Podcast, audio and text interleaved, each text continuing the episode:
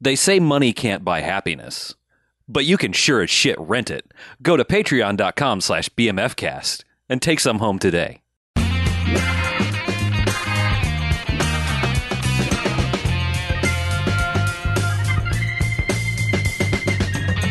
This week on the Bamfcast, blink once and you're dead. Blink twice and you're buried. One star, we're in.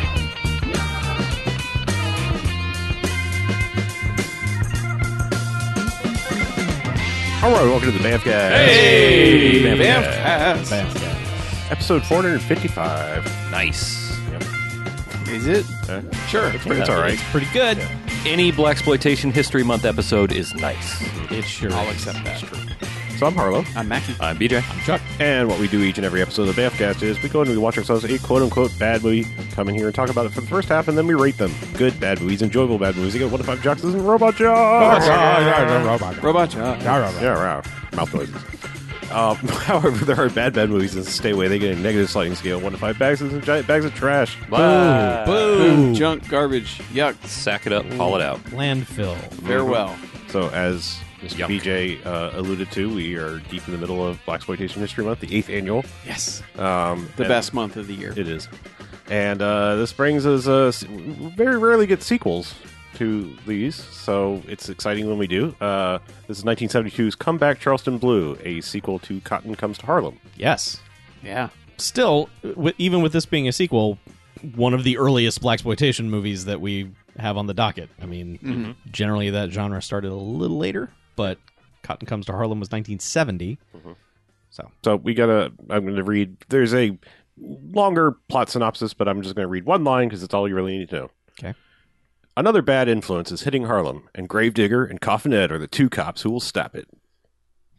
Yeah. yeah, Sure. yes, So, yeah, they're back, Mhm. and they've got another case. and they're still being them. Yeah. Just smarmy, Man. sarcastic.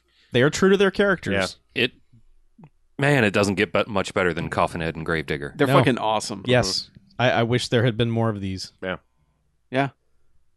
Is Th- this, th- is this the only other one? Yeah. Oh, it's sad. This is one of the few like movie pairings where I'm like, I could have totally gone for a TV show with these guys. Oh, yeah. Yeah. Every week with them solving something. Yep, Yeah, and, 'cause- and 'cause really And not just being them, being these two characters. There's not much in these movies that couldn't be a TV series. Like, I mean, I mean, this you movie's know, PG.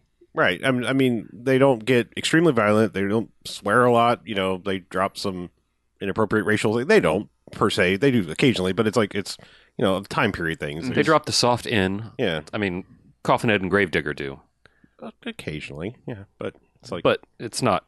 it's not wall to wall like some some movies. But Mhm. I'm Right. saying like th- this could easily be adapted into a TV show. But, uh, Yeah. do we want to talk about behind the scenes besides them? I mean, they're they're back again, but they've been in other things. We have some They have uh, um, alumnus that we usually talk about at this yeah. point. Yeah. We, they don't have a. Ossie Davis did not return to direct it. No. This one. Um, who was it this time? It. Mark somebody. Uh, Mark Warren. I Yeah. think? Yeah. Yeah. So it this one feels more like a TV movie. I'll say that. It like it has more of a TV feel in a lot of sections I think that was compared to because how the first one was. the first one was on Blu-ray. This is a VHS rip. Uh, I think that contributes a lot to it. okay, So that is true. But yes, uh, Godfrey Cambridge returns from Mm-hmm. Cotton Comes to Harlem and Friday Foster. right, Uh, Raymond Raymond Saint Jacques. Jacques. Jacques. Jacques. Jacques. How about- Raymond Saint Jacques. five jocks. Raymond Saint Jacques. Oh, There there we Jack go. A. See, that's Yeah. what That's we. She's an alum Oh, from yeah. two, episode 227. right. Raymond Saint Five Jocks uh, from Cotton Comes to Harlem and Cool Breeze, and then uh, Leonard Chimino from Cotton Comes to Harlem, Amityville Two, a Bamfcast extra movie, and way early Hudson Hawk. Yeah. he plays a mob boss that shows up. For Yeah. Oh two yeah, scenes. that guy. When you see that guy, you're like, oh yeah, you're Oh, yeah, that, that guy, in guy. every Mhm. movie who's either like a monsignor or a bad guy. Yep. Well, and plus there was the one dude you pointed out that was the um the poo house guy. yes, Um, There- from, there's a guy What who- the fuck was that movie? Uh, from uh, Black Eye. Black Eye. Yeah, Yeah. Yeah, the guy from from the Pooh House. the poo house. Yeah, he's a guy who's Oh, guarding Pooh. a graveyard for some reason. Okay. I just figured out what you meant by poo house, and yeah, Yeah, we had the whole Oh, poo yeah, house. we had a discussion. whole thing. We had a whole thing. But for some reason, I was just thinking how, like many, how many other poo houses are you I aware know. of? I Teddy, know. Teddy Wilson is his actual name. Okay. it just didn't Not guy fucking from click. the poo house. Guy from the poo house. yeah. yeah. Ah. So, um, yeah, what happens in this movie? A lot. A lot happens in this movie. a, a lot and also not much. It's it's one of those that the the thing about these two cops, and I, I feel like maybe they were more on the case in the first one than this one, but like in this one, it just seems like events are happening and they're just kind of there. Mm-hmm. Like whenever something's happening, they just walk into frame and are like, all right, what the hell? I mean, and then they're doing detective work. I mean, they they make they do a whole scene because this starts the the whole movie starts at a fancy ball. Yes. Um, because they're I don't even know what the actual occasion is. I think it's they are crowning the princess of Harlem. well, there's that, and then but we also have a new police chief that's taking over their precinct. yeah, Um, and yeah, so I don't know what the actual event is. If it's for him, if it's for her, if it's just a celebration for whatever reason. But it's he's kind of announcing like, "Hey, I'm here. I'm your new police captain. Mhm. Um, here's this lady who's like." I, they gave her some title, like some weird Yeah, whatever- French like yeah, whatever her debutante actual title ball was, bullshit yeah, thing I have no of, idea. of Harlem. Yep. And it was like, Aubon Pan yeah, no. sure, I don't know. of Harlem. Yeah. yes, but yeah, she walks out, and then you know there's a, there's a dude taking pictures, and this at first it seems like oh this is oh that's kind of funny and it's not going to be very important, but it's very important. Yeah. Um, this dude is taking pictures, and he basically like sort of like a wedding. The police ch- captain and her are going to have like the first dance Mhm. and open this up or whatever. And the photographer guy is just like hands the captain his camera. Is like here, hold this, excuse me, and just starts dancing with her, and like they're immediately in love. You know, Yeah. they're just gooey eyed for each other. Yep. Um. but our, our heroes are working the room Right. basically because there's just crime happening It's- all over the place. It's weird. Like there is this like seventy year old white waiter dude who's like trying to swipe purses, and they just walk over like uh uh yeah, And and this is like one of the first reactions we get from uh Coffin Ed, who's like he basically like takes the purse away because he was like trying to smuggle it under his tray, and he takes it away, and the lady whose purse it was turns around and sees him and like snatches the purse away, and it's like, "Ah," and he's just like. Really? He gives like, this look like, "The like, I Come just, on, like, lady." I just saved your purse. God damn. yeah. But they shake down this guy pretending to be an African prince, uh, and they just escort him out into the hallway. Hallway, turn him upside down, literally shake all of the things he has Mm-hmm. stolen out of his costume, and then launch him out the door into Oh, a pile of it's, trash. It's like a Jeffrey from Fresh Prince but times ten exit because they they just huck him out the door into a pile of trash. Yep. And we never see him again. No. He died. that man died. Yeah, they they broke his neck. Mm-hmm. I want to say Jeffrey, DJ Jazzy Jeff. Mm. The butler called him Jeffrey, Jeffrey. who was also Jeffrey.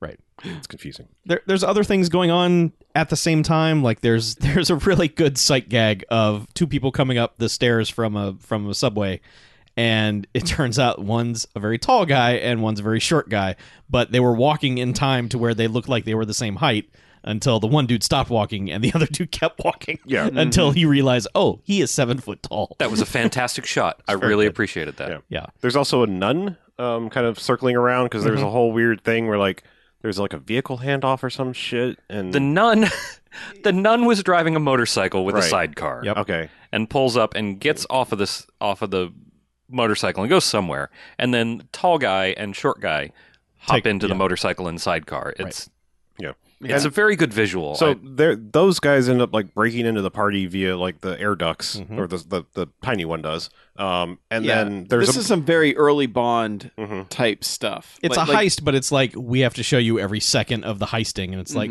do we? but they end up they they murder a dude in the kitchen, and the only thing they have to go on is like they stole some turkeys that were thawing, yeah. and it's like, huh?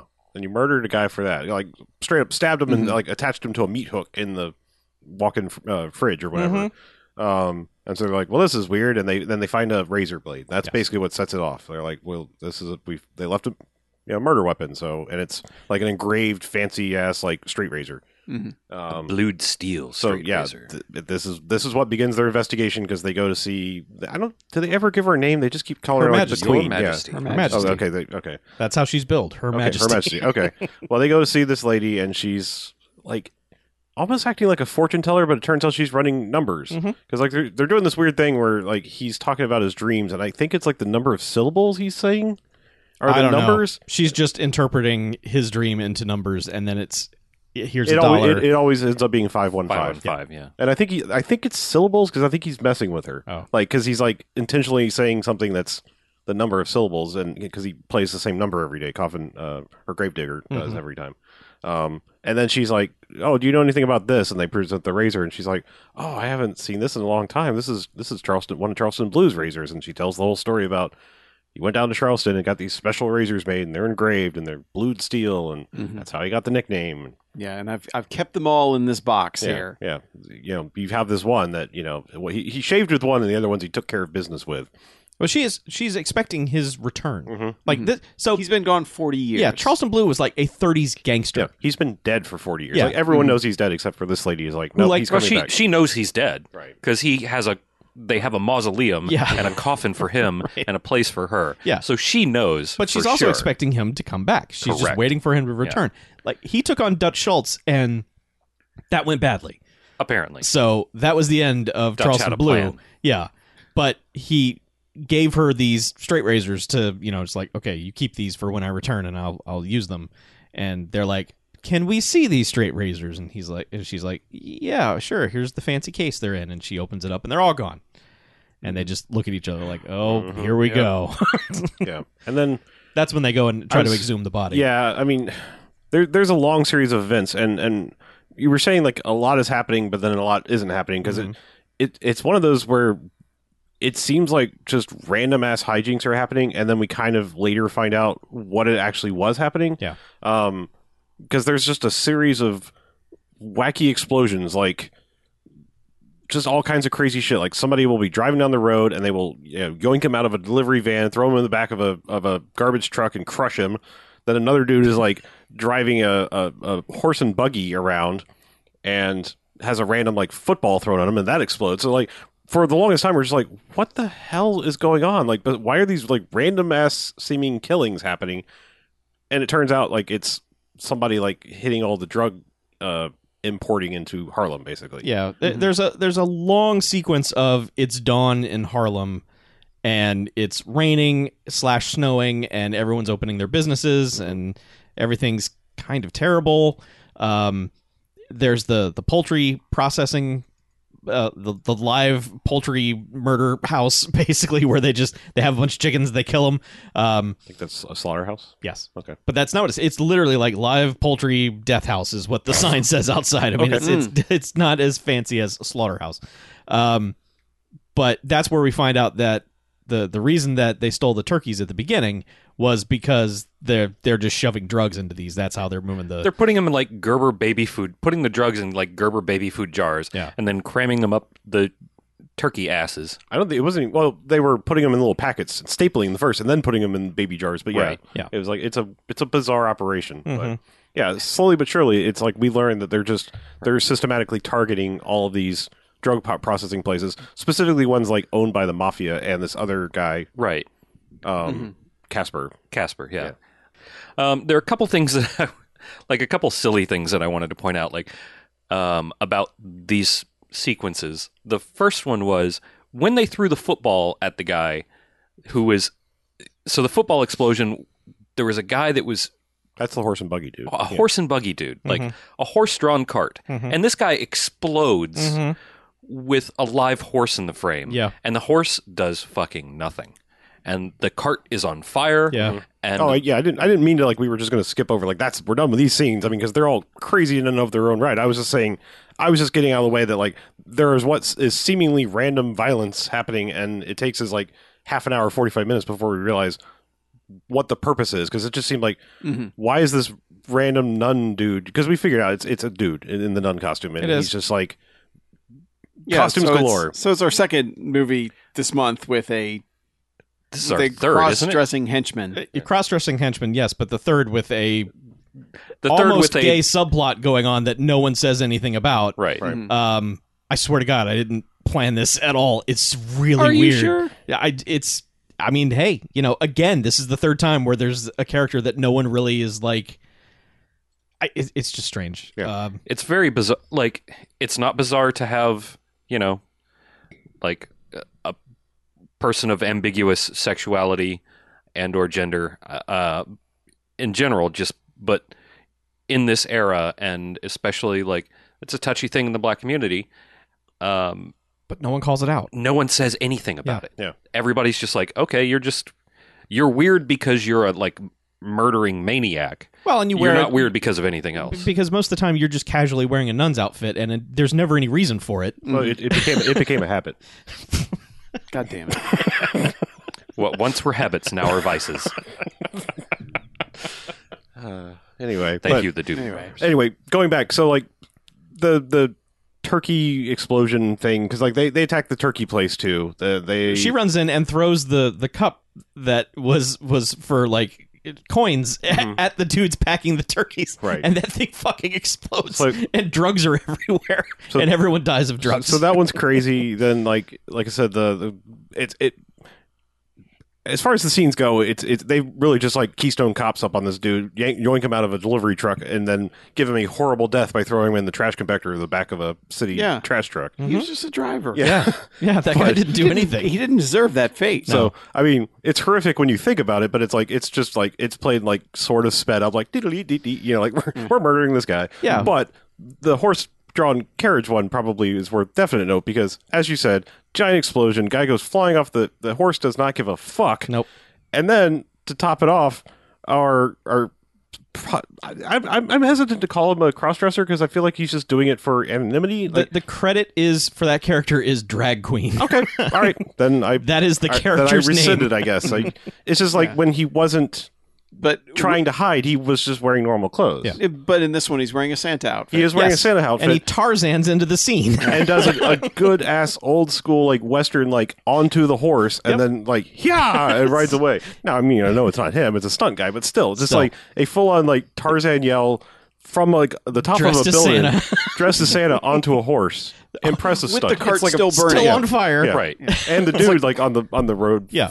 like his back's burning a little bit. Yeah. yeah this horse It's a Wild West stunt show. this is the most chill horse that's I- ever existed Well, before the explosion happened, I was like, "Oh, that horse is like two gallops away from a glue factory." That, did that, se- was, that the was like horse- the oldest goddamn horse I've ever was seen. pulling to the right He's pulling right into the grave. Um, that horse was smelling burnt toast. Well, it definitely was afterward. oh But yeah, so whatever. Those th those are those random things. Yeah. The main plot is like, they're- all they have to go on is this knife. Now they they you know the lady's like, "Oh, Charleston Blue's back," and Mm-hmm. the, and the razors are gone. So there's a there's a fun scene where they go back to the captain and just kind of giving him shit basically because he's like we're doing this by the book we're, you're not going to be the old coffin and gravedigger that you used to be like we're this is a whole new harlem i'm in charge now and they're like oh, okay so you know who should we what, what, what would what would you do chief and he's like well you know like just follow your leads he's like okay so we have this razor and some missing turkeys and then he's like should we enter you know go and interrogate this guy and he's like no leave him alone he's a pillar of the community and what about this guy oh wait he's dead and they're like well i guess we'll go interview the turkeys then Like, and he's just Mm-hmm. like get out of here go do your thing which I think he's like, should we go? I, the chief or sergeant, whatever, uh, tells him to like uh, make a an interview list and go interview all these people. And he's like, should we interview the head of the mafia? Is that who should we we should go talk to? It's it's it's a really good scene of them just like browbeating the shit out of this guy. yeah because he i mean Who that- had just said, "You're not going to browbeat me like the other white captains Right. you've had in the past." Yeah, and immediately they're like, "Well, you've got two years to your cushy retirement, and you didn't want to be here anyway, so you wouldn't want us to wreck that for you, would?" Mm-hmm. and he's just like, "Oh God, here we go." and from there, it's just like we control the situation. Uh, they've gone to yeah, they went to the mausoleum, uh, and that's where the poo house guy is, and, and Mm-hmm. he's trying to prevent Her Majesty from getting in there. And they just show up and they're like, okay, let's crack this thing open and, and and it's empty. check out Charleston Blue. And he's not in there. Yeah. And they're like, there is a "Woo!" razor in the mausoleum though so they're like oh here's another one Yes. They don't make a point to like tally them up or anything. no they're like not when counting. he gets to twelve, like that's it, he's done or anything like that. Mm-hmm. But uh, somewhere along the way, they go see Casper. Um, Mhm. you know, they obviously met him at the the fancy dress thing. Oh, because by the way, the uh, the beauty queen of Harlem is like his niece. Yeah, Um, Yes. he describes her as my sister's daughter, and it's like that. You mean your niece? you could like, shorten that and just say niece. uh, we have words for these things. But she also hates Gravedigger. oh yeah, Well, she also And- kind of and hates her coffin. uncle too. Like it, it's not revealed right away. Like the first scene is just like, oh really who let them in you know you said something like Yeah. i should be careful of who i keep company with and you're gonna i'm gonna sit at a table with these cops and she doesn't say it that nice but you know She's really mad about it. Like Yeah. she She- she- takes off her tiara and slams it down in the gravy. Yes, into the mashed potatoes. Uh, if it's gonna be that shortly kind of after party. Mm-hmm. calling them Uncle Tom's. Yeah. yes. Yeah. but yeah so they uh Uncle Yeah. Tom. they, they go they basically go back to see him and and he's just like i, yeah, I don't know cotton, you know uh I want to say Cotton Blue. Uh, Charleston Blue is not back. You know, like he's like he's been dead forty years. It's like trust me, I know we were we were good Yeah. friends, and They they bother him while he's getting a shave. Mm-hmm. Um, which they can't help but like there's there's one person I, I say person because I have no idea who they're who they are, what you know, which gender they are because like as they first they go interrupt like he's got a private room with, with a with a personal uh, barber I guess it would still be a person that shaves you right like you know Yeah. yeah uh, and like you know he's got like a sexy leather lady. recliner, like for his barber chair. Yeah. It's got a good setup. Yeah. Yeah. But like, you know, he's got his private room and he's just about to get a shave and they mess with that and um but as they're exiting the like the actual salon or barbershop or whatever it is, there's just a row of people, you know, getting work done and there is one person that is like entire head is foam. Like, you know, like, It's like after the uh, Stay Puft Marshmallow Man exploded onto the Ghostbusters, like his whole head is nothing but foam, and it's Get just him like a shave all over.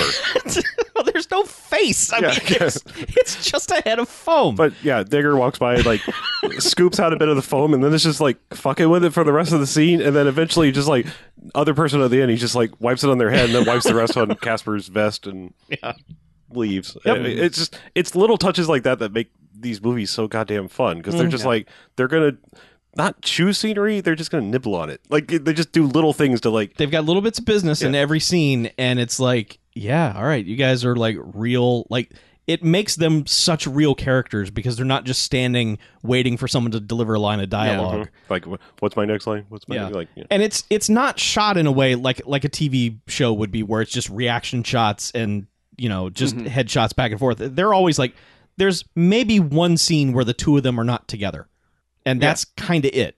There's one scene that Yeah, Gravedigger, where they split up and interview two Yeah. different leads at the same time. yeah, but other than that, they are always in the s- in the scene together, always working whoever they're talking to, Mhm. Yeah. making their sarcastic remarks. but There's eventually one other scene towards the end where they're s- actually Yeah. split Okay, up. okay. But yeah, in- but- in different disguises. Oh, right. but they um i think eventually they they lead back to what the hell the guy's named something like portrait or painting or painter painter oh, Joe Painter. joe painter Yeah, Joe Painter. which he's a photographer named painter but The irony isn't lost on yeah me. um but they eventually get around to him and like he's not being very coy about it he apparently there was a scene where the the goofy like you know dude from coach i never know his name the big tall like swedish dude Yeah. like th- th- that sergeant dude in in there is just like still around like oh good gee gosh and, then like Yeah. he was trying to round up the uh the black berets which is like this movie's version of like the black panthers it's like you know the supposedly militant you know you know black whatever party thing Yeah. Mm-hmm. and so like he Yes. does this whole thing where he's like arrested like a 12 year old who's like super articulate and like reading him basically like the rules of the Miranda rights and this and you know like why why you can't stop and frisk and all this shit and it's just No so stuff. so they've established like okay there's this possible black beret thing but when they go to see Joe Painter it's like oh yeah he's the guy running this like it's very clear like he's got this like studio slash rec center thing that he set up with like all these people and it's like yeah it's clearly him like I, I don't I don't know what the big secret is like you know they earlier they were like nobody knows who they are who runs this and it's like it's it's him like Yeah, so Joe photographer is I mean from like the get-go, like at first in the first scene you're like, "Ah, who's this guy?" But then when he comes back you're like, "Oh, okay, he's going to be a prominent guy." But then he's like, you know, he's he's running this rec center and, you know, helping the kids and but he's just at, at no time was I ever not convinced he was the bad guy. right Like just at no time was I ever like, "Oh, I don't know if it's going to turn out to be him or not." I was just like, "Oh, it's him." That guy. It's going to be him. yeah it's like no no mystery And there. the movie- because he like takes this it- throughout the movie. He just takes this ramp up Mhm. of like he's kind of he- he's kind of eh, whatever in the beginning, but then he just becomes more and more of an asshole. Yeah. like as the movie progresses, it starts well, it like starts, every it's- scene he's worse than he was in the scene before. Like first scene, it's like it, it starts at confidence and ends at asshole, and it's like you're just watching this like diagram of the two. Like, oh wait, he's super calm. No, he's not. He's an asshole. Like yeah, Yeah. so yeah, and I mean, by by the to the point where like by the time he has his meeting with the mafia boss, I'm like rooting for the mafia boss instead of him because I'm like, God, this guy's such a fucking dick. Mm-hmm. Yeah, it, it, it's it's weird. But yeah, Yeah. They, they that's the thing about this movie is it's a lot of like little scenes where they go to talk to somebody, get a little bit of information, move on to the next one, and then they'll like go back to the person later. So it's Mhm. like, how did their story change, or why do they look more shady this time? You know, it's like so that's what I'm saying. Like trying to do a scene by scene recap would be kind of exhausting because it's just like we're over here now, we're over here, we're talking to these people, Mm-hmm. Right.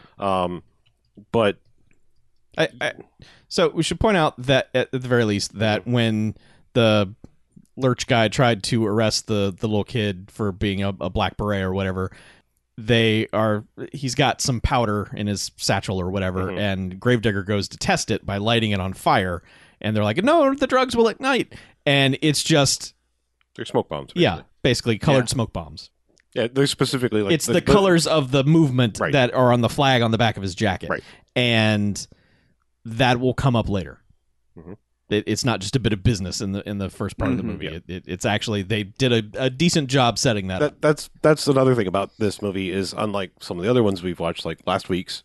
Every little incidental character generally comes back, Mhm. except for like the the Prince dude that they DJ Jazzy Jeff out the club. yeah, like, no, he's he- the only dude. he who's like- died. he- yeah, well, he did kind of land on his head in some garbage. So yeah, he was. Yeah, they killed if he him. didn't break his neck, then he was probably stabbed to death by all the hypodermic Yeah. needles. Because apparently, in in 1972 or whatever this is, like Mhm. heroin.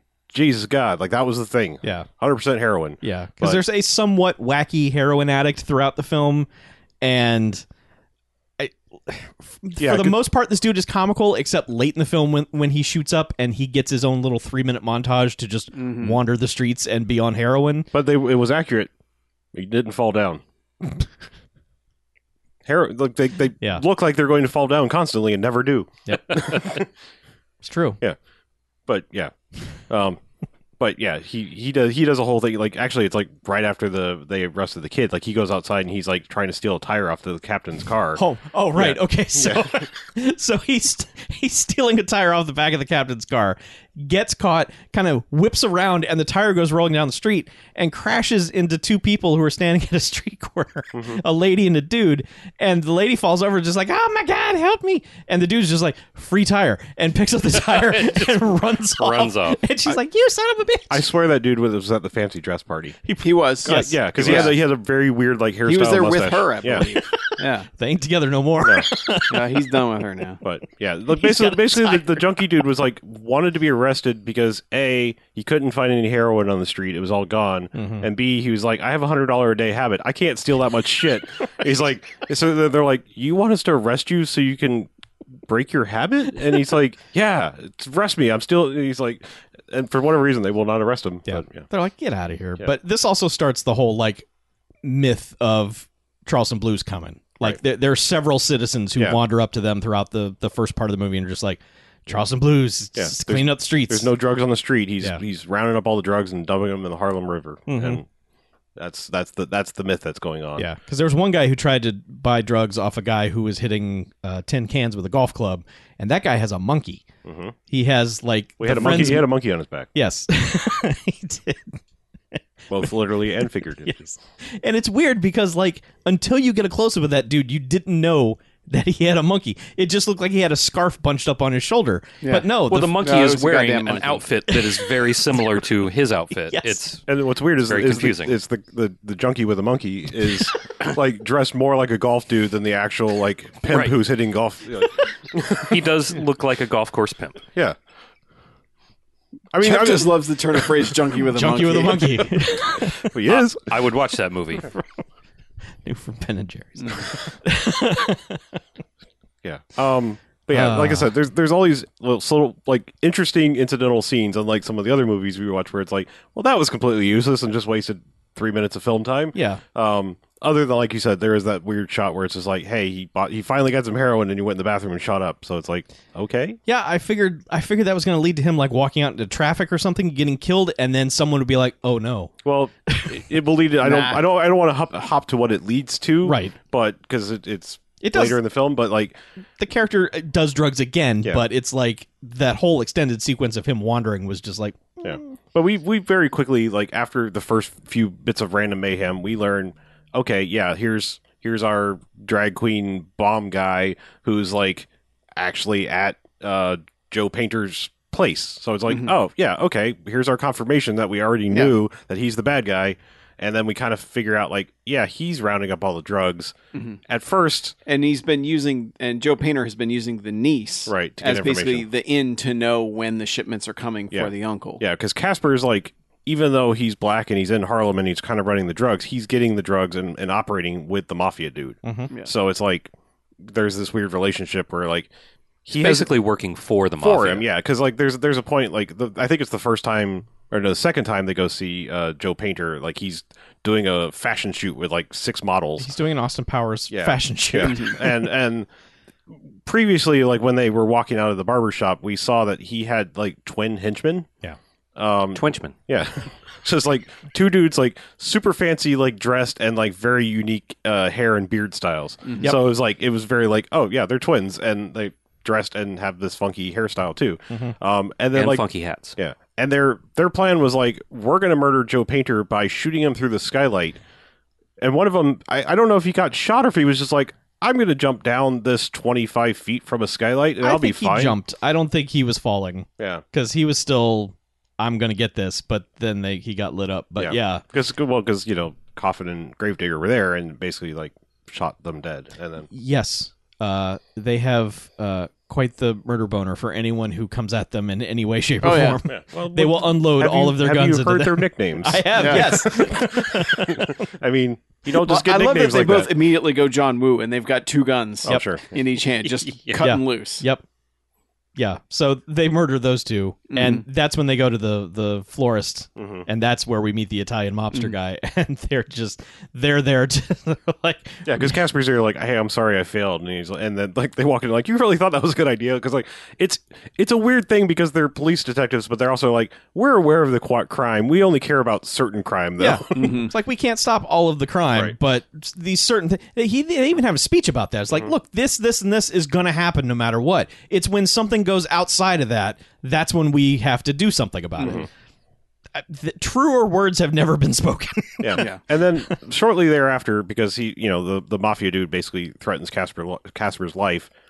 It happens because like he's a little bit later, he's back in his private, you know, barber room, and his personal hot hottie barber is like, "I'm going to leave for the day," and then like I think is it the little guy that comes in and murders Yeah. him? Like they don't actually show it, but it's just like he's he's walking in, and it's like, oh yeah, he's about to get murdered. Yeah. Yeah, and I believe that's the last time we see the little guy. I think so. No, a little guy pops up in the coffin Yeah. during the shootout in Yes. the in the Oh, cemetery. Oh, okay, that's right, Yep. that's Yeah. right. Okay, Also, we didn't we didn't mention that the the the, the tall the, the seven foot tall dude. Oh, right, yeah. died like second scene. Like he Yes. just he just got Yeah. randomly gunned he down. died while dunking a basketball. Yes. which really I Is there aspire any- to. If I'm going to go out, I would prefer to go out while dunking a basketball. As a man nearly six inches shorter than you, I would also like to go out dunking a basketball. I would like to take it one step further, not to bring back you know Chuck and his, his Ed Ames references, but I want to be doing a tomahawk dunk and then get hit with a tomahawk. A Okay. double hawk. Yeah. The old double hawk. yeah. Yeah, I, I, I would pref- I, I prefer the double pump while getting the double barrel. I would take any kind of dunk. any dunk. If I was able to just dunk one time Mm-hmm. and then die by any means, I'm fine. no, dare, Me, to, it would dare, be my knees exploding as I landed. dare to dream. Man. I would I would want to dunk uh, or die as soon as like the ball passed through the rim. Yeah. Just if I could just explode, that would be great. Mm-hmm. So the air horn goes off. The yeah, clock my, hits double my zero. head just goes hey, just think. That happened to somebody when Thanos snapped his fingers. Somebody was in mid dunk. Yep. And they They disintegrated. they, just that were like, all right. or, "Oh, or even Lucky better, when LeBron just motherfucker. goes, pff, it becomes ashes. Uh, yep. yep. There it is. yeah. luckiest Well, man Oh, alive. like, man. Holy shit! This Luckiest man's NBA special dead, I effects guess. have gotten amazing. So we don't really know who killed that guy, do we? Uh, It was the m- There was a I dead believe it was the mafia dude? mafia. Yeah. Yeah. But I mean, I think in the final scheme of things, it was actually the little guy who killed him because it turns out like it wasn't the mafia like murdering everybody anyway. It was uh it was Pater's dudes. right. So I think it's the little guy who killed his partner. because when the when the cops are there the next day, they push uh, a gurney over basically, and there's a dead Italian dude on Yeah. it, and you're and they're just like, well, and he had his throat cut with one of the straight razors on it. So Yeah. So maybe he I maybe think the, maybe the- that guy yeah. shot him. Maybe the mafia did do, murder did murder the guy that was dunking, but then little guy kill, killed him. I And do it's I like think that's that they what happened. not only did they kill the guy mid dunk, but they took the time to put him back up there and Yes. put him through the hoop Yes. as well. yeah, he was up there like Jesus. yeah, Man, That I I want to Uh, I want to understand the logi- the logistics of that because that had to be fucking difficult. yeah, you would have had to get a ladder or a, a Right. crane of some kind. Well, Or especially if another it's tall guy. especially if it's the little guy that's the only one left. He's like Yeah. maybe five Yeah. foot tall. Yeah. Like I, that was a lot to hoist. hoist. yeah, th- there, there's a lot that goes There, unanswered. there, yeah, there's some logistical problems. Yeah. But I'm anyway, sick of these plot holes in Come Home Yes. Charleston yeah. Blue. Ding. there was no crane present in the scene. How would they get the body up there? Ding. Uh, how would they get the body up there? Yeah. Ding. Fucking cinema sense. Christ almighty. Negative 600 docs. Anyway, but um, yeah, so Casper gets murdered sort of off camera. That's like kind of reference later because it's just like, you know, his niece is just like, yeah, I heard he got murdered doing like riding shotgun for the mafia, and he's like, yeah, I think that's what happened. I don't know. Yeah, because Mhm. at some point she's just like. Oh, you're you're the guy collecting all the drugs, right? Because she just kind of like figures out Painter's plan. well, and he's confronts gone him. from being like a normal dude to fucking just pimping out. right. Oh yeah, Like, he's he's full pimp outfit. He's like I mean, wearing like a blue mink coat. he's wearing Charleston Blues outfit. Yeah. Um, and and it's just basically walking around like that everywhere. It's just like, uh, okay, it's you. Yeah. it's him. but she she basically confronts him. And he's like, he's like, yeah, I- I'm doing this, and and she's like, but you're just going to destroy the drugs, right? And he's like, yeah, they're going in the river. And, okay, good. 'cause I always hated my uncle for that. I felt like that was way early in the movie Mm-hmm. It- that, it that they was, had that yeah. conversation, and then later at a at a meal, then she reconfronts him like, "Uh, those drugs aren't going in the river, you asshole." Well, yeah, he hadn't fully gone into pimp outfit yet. She confronted him after she caught the drag queen explosive guy in his store and was like, "Fucks up with that dude." And, Yeah. and then she was just like, "You're you're you're doing this right. You're you're you're collecting all the drugs." But he convinces her that Yeah, We're he's throwing he's, all the he's doing drugs the in the Charleston river. Blue routine of like, "I'm going to clean up the streets my own way." And so she's like, she's Okay. she's kind of okay with it because it's like, okay, well, at least all the drugs are gone. yeah. Yeah, until she doesn't. Like as we said later, it's like she basically is like, "You're you're dressed like a pimp now, so you're selling the drugs, aren't you?" And, and he's like, he basically is like, "Bitch," and then like grapefruits her to the fr- face. Yeah, He's Like, got he's he got literally two has a hat- grapefruit yeah. Mm-hmm. halves and just palms one into her face. Yeah, he's just like, I'm the public enemy now. Yep. Bam. Great. exactly. So. yeah, You should be Um, grapefruit for what you've got. At, at some point, what, so what? what precipitated um, Grave Digger and Coffin getting kicked off the force, or at What least happened? busted Well, down? Lots of what people happens die. is The shootout. Yeah, the shootout. Yeah, he has the meeting with the mafia, I believe. yeah. The sit down, the table Yeah, dinner, where Yes. he's just like, I'm I'm taking over. yeah, basically. and that's what, like, and he's The- he- and, and he keeps bringing out like collard greens Right. and all and like watermelon and just all these things. And the, well, no, and- that's before the last shipment because they're going to do right because Casper there's- and, and the and the Don are like, we got one last shipment, so we can get things back on track. Yeah. and it's going to be a big one.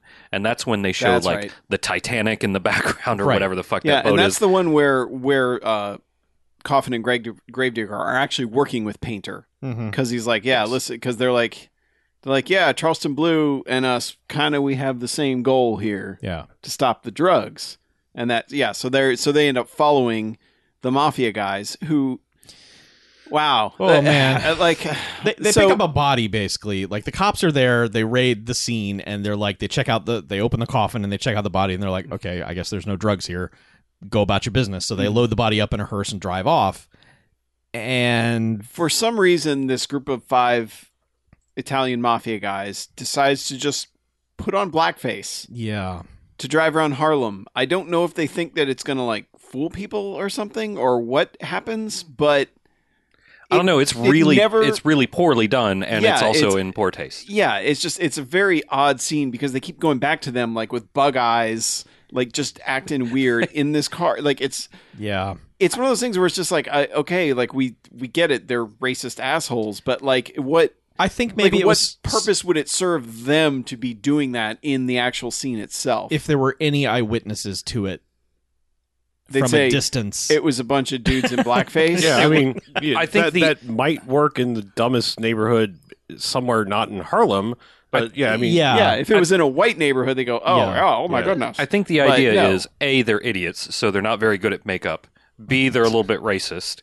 C Uh, little. mm, yeah, enough racist to be Yeah. in blackface. yeah. Uh, so however much that is, um, and C I think they are dumb enough to think that like if somebody sees us from a distance, they'll be like, oh, it's just Yeah.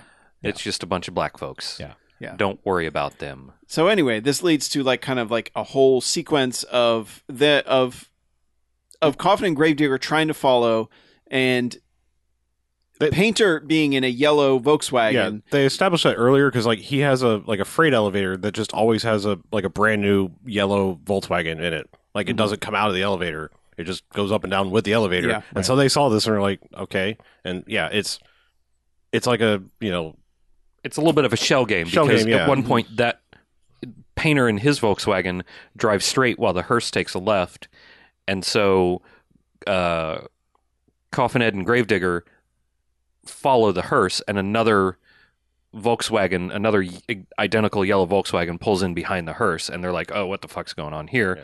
And they just kind of follow the doesn't hearse really around. do anything because they're Yeah. just like we're on the hearse and we're sta sticking with that. Well, the weird thing is, is that they lose the hearse. The hearse ends up getting diverted to the cemetery. It- the the two cops lose them basically, but still end up there at the Yeah. end. So the the hearse ends up in the cemetery. The the dude from the poo house stops them like, "H- "Hang on, funeral, Yeah. sit tight." Um, so they're doing like a military style funeral for something, and there's a, a lady there freaking out and everything. But no, this was all a giant ruse because all the you know the military dudes have the, doing the 21 gun salute. Nope, actual guns. Uh, Yeah. And- the, the first mafia guy gets an arrow to the neck. Yeah. Because there's an There's somebody with archery a bow woman. and arrow. yes, there's there's a there's a Yeah, there's fucking- an archer lady. Fucking black Katniss up there just taking this dude out. Yes. And several times throughout the rest of the scene, you see her loading back up, just like, okay, here we go. um, But little, yeah, this little starts a- dude, a, huge gunfight. yeah, because like the the grieving lady is actually the nun cross dressing guy, Yeah. and he's freaking out, and then the little dude pops up out of the coffin with a fucking machine gun. and he's shooting, so everyone's shooting at each other, and so they they murder all the mafia dudes. They're Mm-hmm. all dead, and coffin and gravedigger are hiding behind a Yeah, a- Uh, it's at that point they pan over behind one of the graves, Yeah. and we see Coffin and Gravedigger being like, "Wow, check out this shit. Yeah. and, and, then all of them start shooting at Yeah. Coffinhead and Gravedigger. yes, Yep. And then the dude from the poo house spots them and goes, Hey, it's those cops. Yeah. And starts and shoots at them. They Mm-hmm. immediately cap him in the chest. yep, And this leads to another gunfight where they are just like basically they kill everyone except for um for Painter. hmm And I and someone else is, is gets away as well with Well, him. The ladies get away, which is really strange because Gravedigger shoots basically a napalm gun at them, And lights them on fire. which Yeah. like is a screen-filling explosion. Yeah. Uh, whatever he shot at them. fucking explodes in this graveyard Yeah. and then you see the two of them on fire running off throughout the Yeah. graveyard so they they well, were I wouldn't spa- fucking stick around. they may have been scarred, but they were spared. yes Right. yeah, so But it's- Obviously, they but- mm-hmm. figure out that Painter is stealing the drugs. right. yes But yeah, But yeah. then it's then it's like the you're off the force. I mean, Well, not no, off- this leads to them chasing the hearse. Oh. yes then. there's a hearse chase. Oh, getting in another hearse Right. and chasing down that hearse right and eventually like shooting its tires out and it flips bursts into flame and they but, get there But they had gotten si- another hearse. They had gotten. They were still loading up obstacles to get Yeah. them distracted, and at one point they're they're chasing the wrong hearse. There's a There's there's another a dummy there's an- hearse, Yet basically. another switcheroo. Because when the coffin shoots out of the back of that after they wreck that car, that's where Casper. yeah casper's dead that's where body you is see in there. Casper, who's and and the throat's been cut. driver they notice that the driver's not Yeah. not painter and they're like they switched the damn hearses Yes, and But then, so they, and then they basically- see that it's casper and then they both know oh f- we're fucked right. So yeah, twenty people just Yeah. died. yeah but then the next scene is my favorite scene in the movie Absolutely. because it's the turn in your badge and your gun scene Oh my god, this is like a lethal weapon, or not lethal weapon, like a naked gun or It kind of is, but it's so or hot s- shots or something. If you're It is really not so paying attention, subtle. yeah, The way they play it is yeah, it's not played l- amazing. like one of those. Like it's not Yeah. shot like or acted like one of those. It's Yeah. just something that would happen in that kind of situation. because they're not off the force. They're just like you got it. You're not detectives anymore, and you know you don't have gun privileges. Yeah, you're, because you're you traffic killed cops. 20 people. yeah, yeah. You're basically you're getting lethal the first ten Yes. minutes of Lethal Weapon three. Yes. right now. You're a patrolman. yeah. But, but- but he's like, all right, you know, he's explaining all of it, and then the uh, the goofy white cop has to keep an eye on them, and the whole time that he's explaining everything that's going to happen to them, they're pulling out, they're like taking the gun, they put the badge down, they pull the gun out of the holster and put it down, and then they kind of reach into the the belt, the waist, you know, the waist, pull out a gun, and then breast pocket. yeah, and then they reach in the other side and pull a whole. Like they're pulling out guns for like a solid three minutes. Coffin Ed pulls like three guns out. yeah, Yeah, Right? He pulls one out and then maybe like a minute and a half later the chief or the sergeant kind of like is like Ed and he pulls another one out. Meanwhile, Digger is pulling a gun out of every every space. He- there There's must basically be a pile. 15 Yeah, like- guns in front of yeah, like in reaches front of down by Digger. his ankle and pulls one, Yeah. out. and then like finally, like they're they're almost done, and the the chief is just like, "All right," Come on. and then he turns around. You hear a zip, and then you see him dip, rustling around for a little while, and then he pulls out this weird holster that looks almost like a sock. Mm-hmm. and a smaller gun and he just kind of looks at the looks at the chief and then slowly sets that down on the table It's so. it's good. it's so good because it's just they never overplay their hand with it No. until the very end with the whole zipper thing but- especially because like when the scene is established, there are already guns on the desk. Yep. Yeah, the Guns badges and are there badges and, are and on- guns, yeah. So there's just.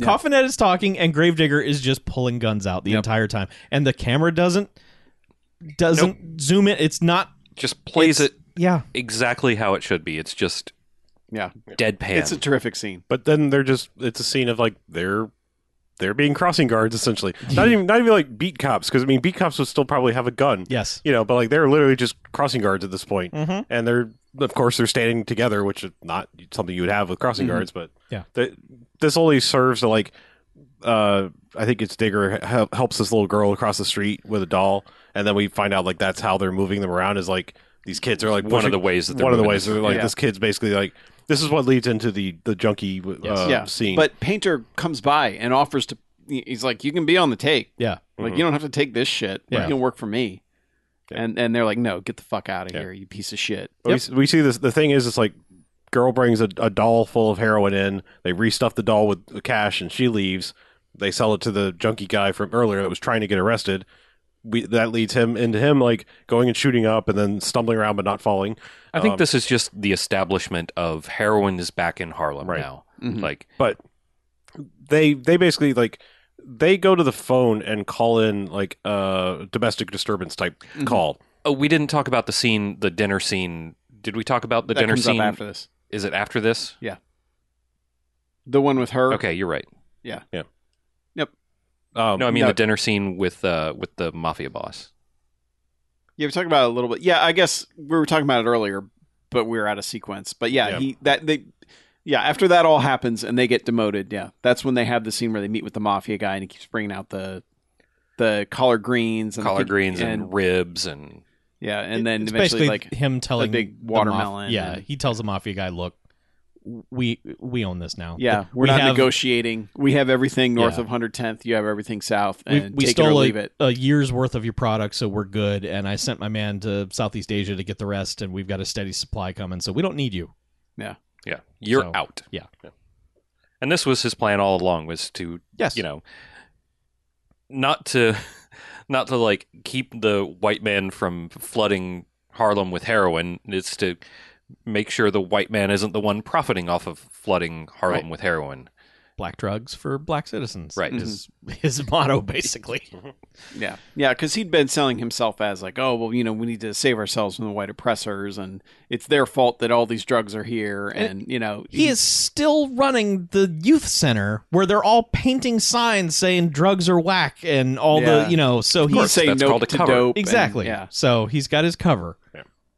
but watching the whole like extended junkie sequence and the doll and all that leads to then they call in a domestic disturbance thing from a payphone, Yes. doing a stupid voice or whatever. He does his Jamaican accent. Yes. Yeah, s- yeah. Gravedigger. Yes. Yeah. Um, and then they're just like, all right, that should probably work. And it's right about that time the goofy, lanky det- uh, sergeant guy who's supposed to watch over them comes up and is like, all right, your shift's over. And then like, he immediately gets the call to go investigate that. And he's like, all right, get in the car, come on. Mhm. And they get to this place. And along the way, or I think before they even get in the car, he's like, you know, that's an abandoned building, right? Like, that's this has got to be like a, a flop house or something like that. That's, There's no Well, he said it's one of the. It was one of their locations Right. at some point. yeah, he's like, oh, okay. And they get over there, and he's like, well, I can't go in there alone. And they he does this whole thing where it's like he's scared to go in there, basically. And he's like, basically they convince him to give them guns, and they're going to go in because you know partner system. And he's like, I'll watch the car. Right. And man, they they like round the corner to go in the door, and this place just immediately ignites and explode like a huge explosion. And it's Yeah. like, oh, they're dead. Yes. Like I mean, the way For the, sure. the way we're watching it, it's like there is no way to fake this. Like they walk into They the door just and then walked in the door and boom, it blew you know, up. and- yeah. Unless they walk in the door and just straight down into flame retardant, you know, a pool of something. I don't know what their plan was, but it's the second they walk in. yeah. So we were like, oh, well, they're dead. That's interesting. That's and what's the rest of he, this movie he's- going you know, to he be? picks up like their burned, you know, traffic cop hat and Yeah. everything, and then it's like they're having a weird memorial service like at the police precinct. Yes, because there wasn't enough of them. Yeah, there were no remains. Mm. yeah. But so like they're all wailing and you know the crying and everything, and like the little kid comes in and like says, you know, the smart kid from earlier comes comes in and says something, but then He the ju- establishes the uh, the scholarship, the yearly scholarship Right. that the The Jones and Johnson scholarship. yes, that the Black Berets are going to give but away then the, every the, the sort of the I don't know if you want to call it a payoff for the junkie sequence of him shooting up and then stumbling is like he comes in singing like a modified version of uh, Swing, Low, Sweet Chariot, Yeah. and just you know high off his ass and like sets the sergeant guy off crying even more by singing this and then just like turns her it like drops a nickel in the little collection thing and then like walks out um That junkie is just fucking choice the whole Yeah. movie. Yep. I, I really like him. but yeah, then we're basically done with him. Um, because then Painter comes in and is just like, I, you know, what what happened? Like, you know, how they die and Yeah, and he's like, "This isn't a fitting memorial. Here, take this five thousand dollars, chief, and have a fitting memorial for these two heroes." And he's just like, yeah, we take our own, we get out of here. Yeah, and man, the sergeant is just distraught. Like, I feel bad. Like when we get to the end of this, there's no reunion scene Yeah. between them because It's like you guys He- are okay. he is legit upset. He blames himself for Yes. getting them killed. yes, Eh, yeah, I mean, sort of. Yeah. I mean, it is his fault yeah, yep, yes. that they pretend die. yeah, because I mean, it's like it's not very long before we're clued in that they're not dead at all. Um, yeah, uh, the well, they play it for a little while, like they're out of the movie. hmm yeah. But Yes. I, I did like that their pictures at the funeral were just like the most sarcastic headshots that if you if you, that's the only way I can describe it is Mm-hmm. a sarcastic headshot. they, their their attitude and demeanor the entire time during these films is conveyed in these pictures, which is just basically like, Yes. I can't believe we're fucking cops. Yeah. Look, look at this And then shit. the picture's like I can't believe we're fucking dead. yeah. Yeah. it's like son of a bitch. um, Like, look at half. Just do a, a Google image search for Godfrey Cambridge, Mm-hmm. who plays Gravedigger, and look at about half of those pictures. And that's about what that Yeah. picture's like. It's like, uh, mm, Uh, no. Oh, while, while we're still assuming that they're dead, Yep. I think this is where because like the the niece, and I know she has a name. I feel bad that we keep recalling her that, but whatever. Princess The- Harlem. Yeah, Princess Harlem is like basically then like, oh, you're not dumping the drugs at all. Fuck you, I'm out of here. Yeah, well, she says, "Oh, I heard, what ha- how those cops got killed?" yeah, And he's Yeah, like, "Yeah, This is what leads to the grapefruit in the face. right. Yeah. He leaves, goes down to the police precinct to do whatever he Right. does to them. yeah, Mm-hmm.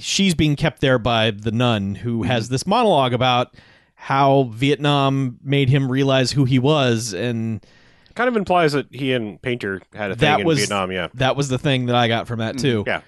Um so the niece is eventually like fuck you, I'm out of here. Oh, she grapefruits him in the face. Right. Um, knocks him over and then takes off uh, which he then jumps down the elevator shaft to get to her uh, she runs out jumps in one taxi drives off and then the nun runs out jumps in another taxi and drives off so it's a taxi chase Mhm. but Yeah. not really Mhm. Yeah, because very clearly, like immediately he starts talking, and it's like it's it's Digger in the the nun guy's cab doing his Jamaican accent again, just like I can't break the law, man, and you know all this stuff. Like you know, what down in the That's a island- one way street. down in yeah. the islands, we do whatever we want, and you know we live longer. It's true. Look it up.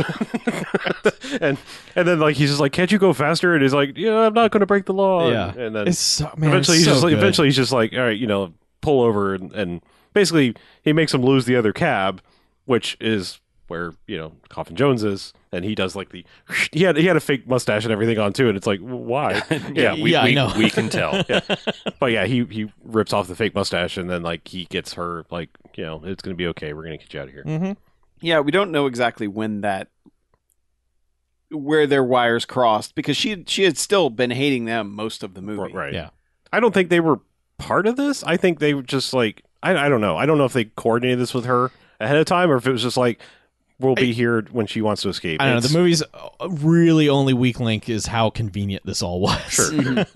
Mhm. Yeah. because it never there's not like a scene where it reveals their planning stage for this at all. Like we never find out how this went down. It is just No. like okay, they they fake their own deaths and now they they put on fake makeup and now they uh, luckily ended up in this police chair or in this chase Yeah. with the two principal Then- characters. Then there. the end of the movie just like skips a lot of stuff because it's like she's okay. They talk about like you know oh we, Ding. we gotta like get you know we gotta trap him in the briar patch that you know kind of metaphor thing Right. And that's like okay we're gonna enact the final plan and then the final plan is just like they they follow Painter to the to the cemetery Mhm. like there's the Well, what Oh no no no, what no, no. happens sorry, did I is, skip the is part? she gets angry at, or like there's just a brief scene of her going, "Oh, this will show him. This is where they keep all the drugs." Something like Mm-hmm. that.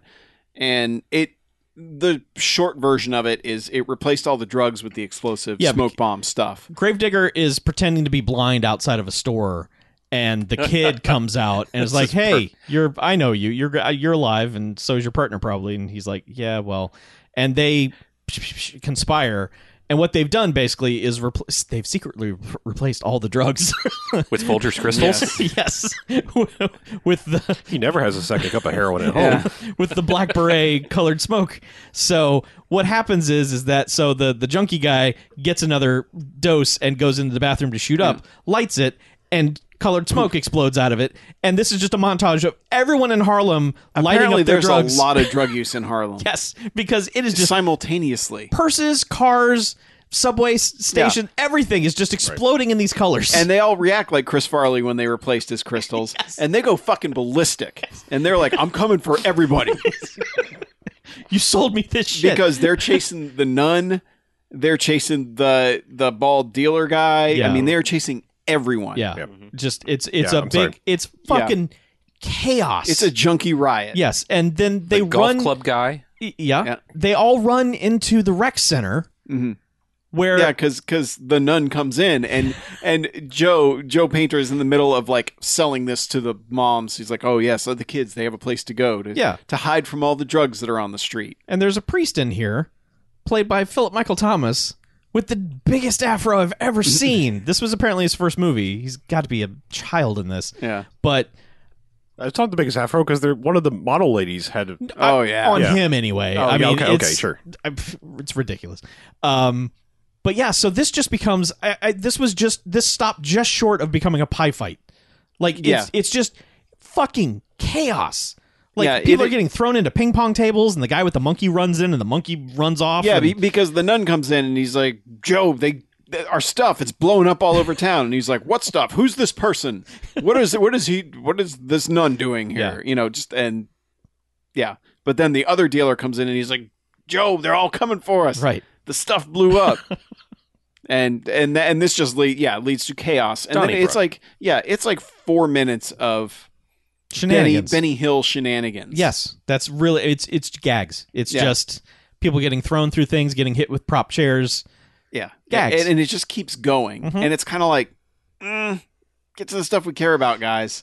Yeah, because we have just found out that our heroes are still alive, and then Yeah. you take us out of that again to show us these shenanigans, and it's Yeah. like, come on, So that's that's when they follow Right. Joe Painter to To the cemetery. yeah, the cemetery where because he's all the actual drugs that he stole are Yeah. buried in the coffin Yeah, in Charleston Blues. the yeah. liner, the Mm-hmm. top So he's checking that stash to make sure that that's not tainted. The Well- kid is also in there planting a bomb. Yep.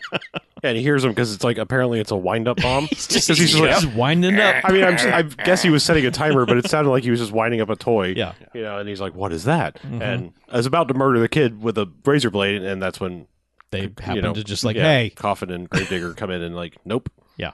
The kid runs off, um, and then like they basically just start beating the shit out of him. They're like, yeah. like, like really, you're gonna you're gonna fuck with our own people? Like, Mm-hmm. Mhm. you know, we expected a, you know, the mafia or whatever, but not you. And like, coffin is about to murder him, and and Yeah. Digger's like, Great no. Digger's like, you need to It's like, stop. you can't. Like, if a cop murders him, he'll become a murderer, a hero. And he's like, perfectly All valid right. point. I He's mean, like, it really is. he's like, all right, fine. You, you have, you make a good point.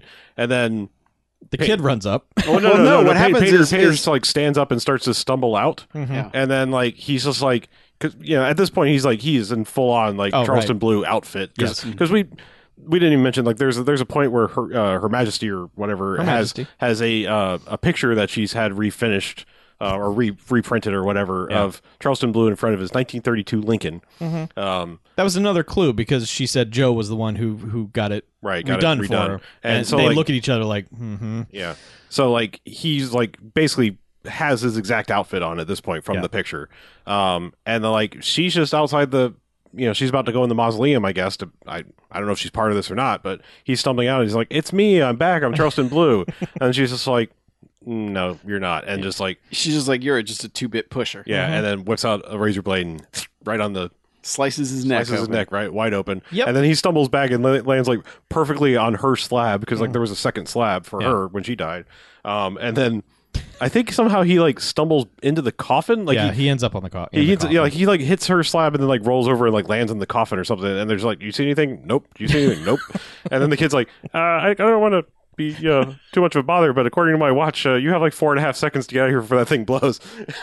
and then, like they all kind of awkwardly run out of the mausoleum, Mm-hmm. dive on the ground. The kid f- does a dive first where it's like he's going to dive behind a grave and doesn't get He- there. he- he dove too soon. That kid read a lot of books. I mean, I'm just saying, yeah. yes. Yes. It's like Major League when he goes for the slide into second base. on. and he's like five feet short. Yeah. Yeah. Yep. But yeah, and then it's it's again, it's just one of these like you know, Smoke bombs. smoke bomb explosion things. So I don't know how much damage it would have actually done. If you've been in there, it probably wouldn't be pleasant, but probably not going to kill you. Probably would not be pleasant. Yeah. Yeah. But yeah, and it's Bro, just- hopefully it fucked up those drugs. yeah, and then from there it's just like, Suddenly the 1932 Lincoln pulls yep, up. and Her Majesty gets in the car and it just like magically drives off, and you're like, It- did- did- was she dead? Was that a ghost? Was Charleston Blue was actually Charlton Blue's back? ghost in there? What Like- was? Uh, yeah, but yeah, d- basically, Coffinhead and Gravedigger just kind of look at each other. Like, yeah, the we're fuck? cops. Okay, Another day on the job. see you next time. yeah, the movie just ends. As we get a song about Charleston Blue. Yes, about please come back and then welcome back. Yeah, that was a. That that It- that recap was all over the place, but was I a mean, lot. yeah, yeah, it was a lot, and The movie you That can movie goes a lot of places. you it can does. watch it out of order. Really, it's Mhm. you know how it's going to end. Yeah. There's, Yeah. All right, this is the, I think the first debate: does the titular song Yes. warrant a Stargrove? Yes. No, it's a title song. It doesn't talk about anything that Charleston Blue actually does. Talks it's just about like the car. I'm Charleston Blue. Talks about you're the car. Charleston Blues. Come back, Charleston Blue. Come back, I, Charleston I Blue. think I, I think I've got to be with BJ on this one. I don't think it's I a don't Stargrove feel like it's a Stargrove. because I mean it, you It know- doesn't describe anything that happens in the movie. Yeah, I wish I could give it a Stargrove, but I don't think it is. It's a good song. and also, I- I, don't think the soundtrack for this is particularly good. it's not awesome, especially considering It it, does was some produced weird by things. Quincy Jones, Yeah. supervised by Quincy. Jones. supervised by Yeah. Quincy Jones. Well, sorry, okay. It does a lot of like clarinetty jazz music. yeah, it, it, it's kind it of suddenly weird. it's jumps doing in. 30s ragtime stuff a Yeah. lot Yeah. but there is a lot of current era stuff Mhm. there was one p- point in that bar where i could have sworn mr big stuff was playing and it was just like they never got to any kind of Mm-hmm. lyric it was just a repeating Yeah. And they play, Instrumental- they play the Express Yourself, Express Yourself a was couple yeah, times. definitely earlier, and I Yeah. feel like that was like a. a They played it three times. I feel like that was an out like some alternate version of because I'm pretty sure that was that song or like a, a prototype that Mm-hmm. the Mr. Big Stuff stole the hook from. okay I'm saying like it, I got that too because I was like, Okay. that's almost that song, but it never quite goes into it. Yeah. So it could have been like an early version. Yeah, of it. and there's one little like the music when they're doing the whole Italian blackface scene is actually pretty good funky stuff. Oh, the Like- car like- chase is just. Yeah, like what you would hope to hear. Yeah. but otherwise, like not. It's not also great. insanely fast. Like whoever was playing that, I. God rest your fingers, because Yep. Jesus. Yeah, but no, I mean, yeah, it it doesn't qualify for Stargrove because it, it it is sort of recapping the story that was told, but nothing that actually happens in the movie. All right, fair enough. If there was a movie called "Here Is Charleston Blue," Yeah. You know, if Charleston Wherein Blue actually appeared. Charleston Blue was the main character, and he was cleaning up Harlem in the 30s, then yes, All right. I would give it a Stargrove. enough. I guess uh, It's Jan, though. on Actual to actual ratings. ratings. Yep. I can go. Okay. Uh, I'm gonna go four jocks on this one. I love those two characters. I love everything they're doing. I just wish there was a little more cohesion with the other stuff and that it didn't just kind of fall apart at the end into just that weird Donnybrook scene that goes on too long and the whole weird like junkie stumbling around like life is wonderful now that I have drugs scene because that's kind of how it plays out. yeah. But it, otherwise, it was just like I, I love those two going around just being sarcastic to everybody. It's it's it's it's great. Four jocks. I will echo that for jocks. I would watch Coffinhead and Gravedigger fuck around on the weekend, or Yeah, Cotton. uh, no, I'm sorry, I was think- thinking Cotton goes to Harlem or comes to Harlem, um, or Coffinhead and Gravedigger like are at the fair, Mhm. or Coffinhead and Gravedigger are trying to figure out who pays for lunch, or Coffinhead and Gravedigger are arguing arguing over who gets the last waffle. Coffinhead and Gravedigger go to watch Three the Hard Way. Y- yes. I would I, like almost any Seinfeld plot. Just replace them. I would watch that. yeah, We can't find the car we're in the parking garage. Yeah, right. Yeah. What's the, with the weird smell? Coffinhead and Gravedigger Like, are oh, trying to shit. figure out what Coffinhead's girlfriend's name is that sounds like a sex organ. Mhm. Mm-hmm. Or Oh, Coffinhead, Trudy. Coffinhead and Gravedigger and the Rye Bread. Um, they would just slap the shit out of the soup Nazi. Yeah. Mhm. But The close talker would be murdered. Second they got Gravedigger right, would put his hand in the close stalker's face and just push Listen. away. Your Oh, man. breath ain't good enough to be this close to me. now I want this show. But like e- exactly, Coffinhead and Gravedigger doing anything. They I don't know where it came from, but they just they are so confident in their characters and so like so in tune with each other that everything works. Their chemistry is just great. Everybody else is fighting for space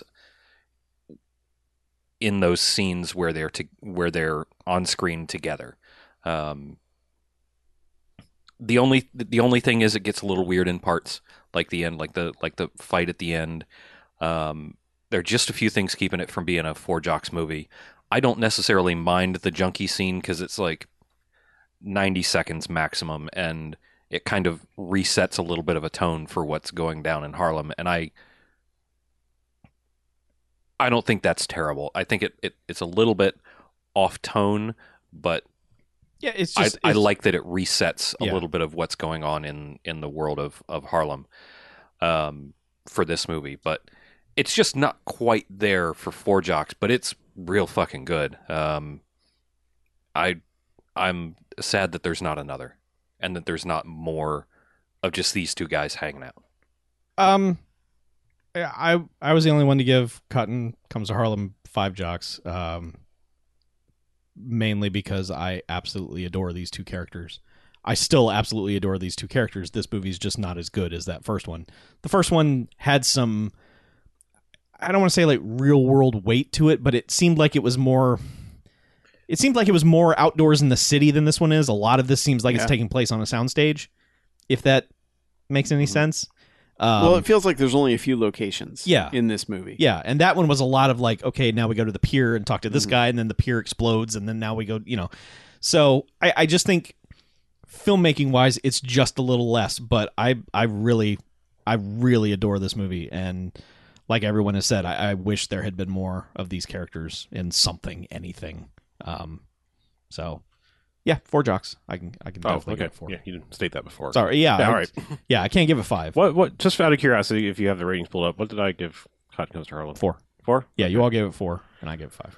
All right. I I will reluctantly give this movie four jocks. I could almost. I'm. al- I'm saying because I could almost go 5 Mhm. But I agree. Here's the weird thing. I actually think I like this one slightly better. I, I know. I, I feel like the other one is a more cohesive movie.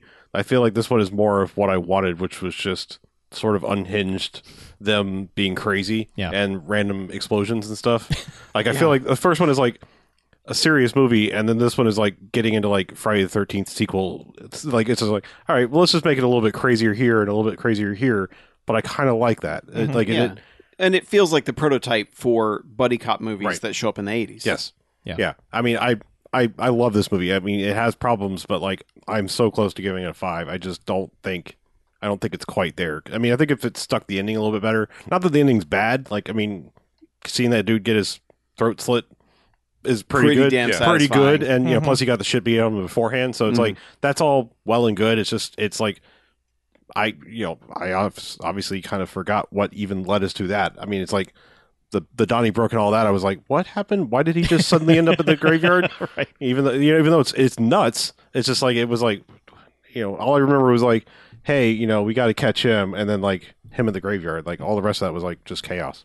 I think if they had played that Donnybrook scene, or well, not just the Donnybrook scene, but if, if they had played those scenes leading up to it, where like like the junkies are just beating the shit out of the dealers, and then like they all march on uh on Painter's house or something, or or the the um, rec center. If they'd played that more straight Yeah. and like intense, Yeah. I think that would have I think that would have put it over for me Yeah.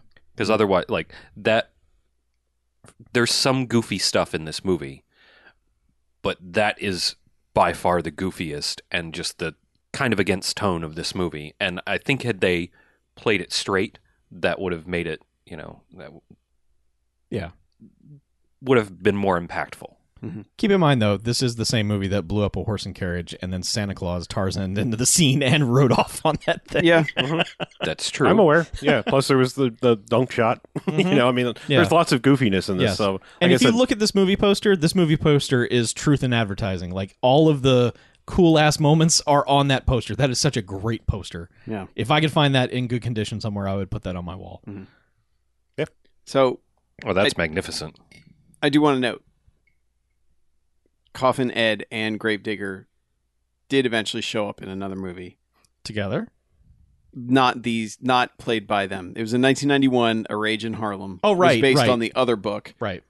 but it was like George Wallace and uh, Stack Pierce Hmm. played them, and apparently that one like had no jokey tone in it whatsoever Well. because Bill Duke kind of shut that down. so, yeah. So they do show up again, but it sounds like it's not what they want because they, they're billed way down the cast list as yeah, well. they're secondary characters in that. Yeah, which is unfortunate. I'll tell you, I I've read about a quarter of Cotton Comes to Harlem. I think you guys remember last year. I like got home and ordered the book. Yep. Um, for one, that book is really difficult to read. Um, not that it's like hard subject matter per Mhm. se, but it's written.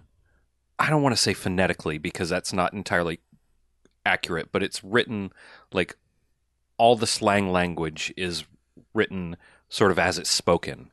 It's not it's not played very s- straight, I guess. Um, I'm trying to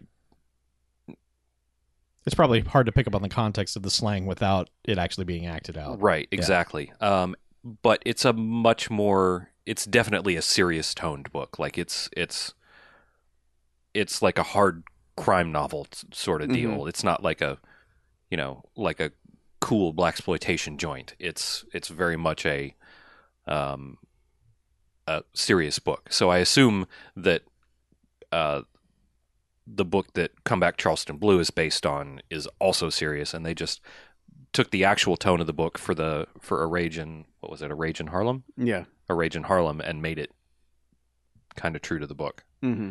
I want to get through it eventually, but it's just one of those things where I'm. it tires me out reading it because it's Not a fun read. yeah I, like the content is is fun and interesting and it's linguistically interesting it's just hard to read because it takes a lot of processing what they're trying to say in that Mm-hmm. in that book but Yeah. Oh well. Well, let's take a break, shall we? okie dokie That's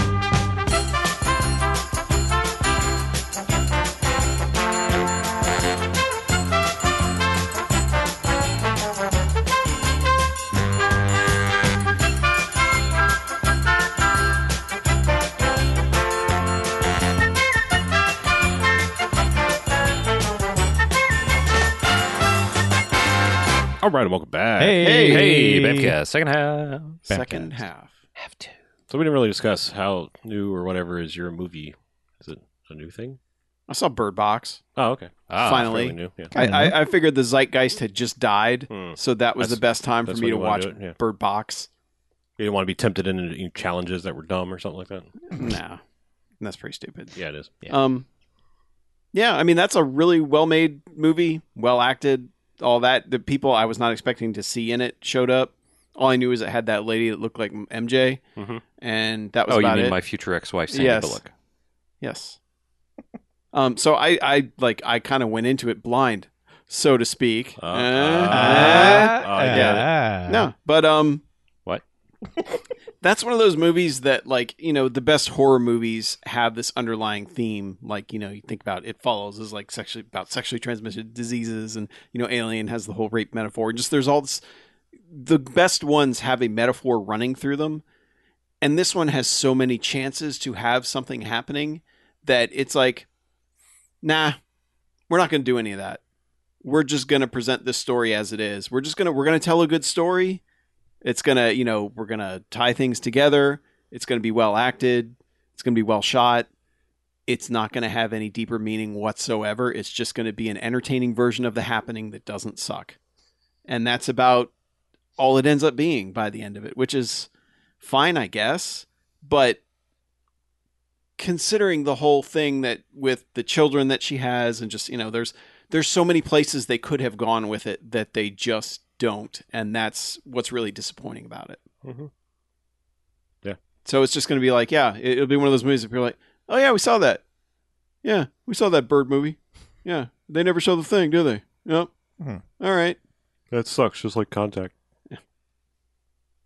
but but yeah it's just it's one of those where you could have something that people would be like no you got to check this out you got to see this but instead it's a you know two week netflix flash in the pan that people just aren't going to remember anymore yeah I don't think it doesn't do anything special um yeah it, it's yeah I like I- I like Malkovich in it I feel like it, I feel like in Like the they're- year where A Quiet Place didn't come out, that would have gotten more attention and maybe stuck a little better.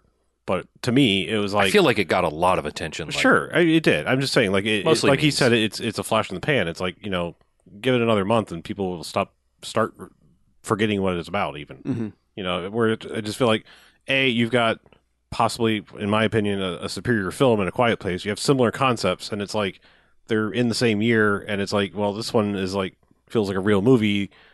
Th- this I know wasn't connected, but it feels like a cash in just because of the time it came out. yeah it's an Armageddon Deep Yeah. Impact Right. well and the yeah. book for it was actually written way before I know, so, I know, you I know. That's but what I'm that's- saying, yeah. but people don't think that way Right. I just mean it, it. It feels like I had some things played against it, but whatever. Yeah. It served its purpose. It did well for Netflix. Yeah, they said 800 million people watched it. that's a lot of people There's a lot of people. but also like Trevante Rhodes is in it, and he's like he's good in everything. I need to watch more movies with him in them because I like him in every single one I've seen so far. Even The Predator, which is terrible, I like him in that movie. So And the Battle Angel ladies in it too. she Ro- Ro- is, Rosa Salazar. with normal size eyes. Yeah. Oh, good. Yeah, that, that's just it's a movie that has a chance to be a much better movie that for some reason they just chose not to. Hmm. So, oh well. Uh, speaking of Netflix, There yeah, we I was go. gonna say. I mean, two of the things I'm going to talk about are 100, pretty much 100% Netflix, and one just happens to be on there. Um, I eh, guess I will I'll start with uh, I watched The Night Comes for Us. If you listened to last week's show, it was apparently second time suggested to us via an Mm-hmm. email. This time it stuck. Uh, it made it through the cloud in my head, and I was like, "Yeah, I need to watch that." Like this time, I heard like it's from some of the people that made the raid, and I was like, "Well, that sounds like something I need to watch immediately," and so I did. And holy shit! Like Mm-hmm. I I have since what 2012 is that when the raid came out? It feels like that feels so long ago. Yeah, I think it was 2012. Might have been Um, 2013. yeah. Either way, it's been a It's while. been a long time. Like I I have been holding the raid as a gold standard for brutal fucking violent ownage movie. Like just like pure violence in a cathartic way of like dudes are going to get wrecked, possibly look like they're dying on on camera.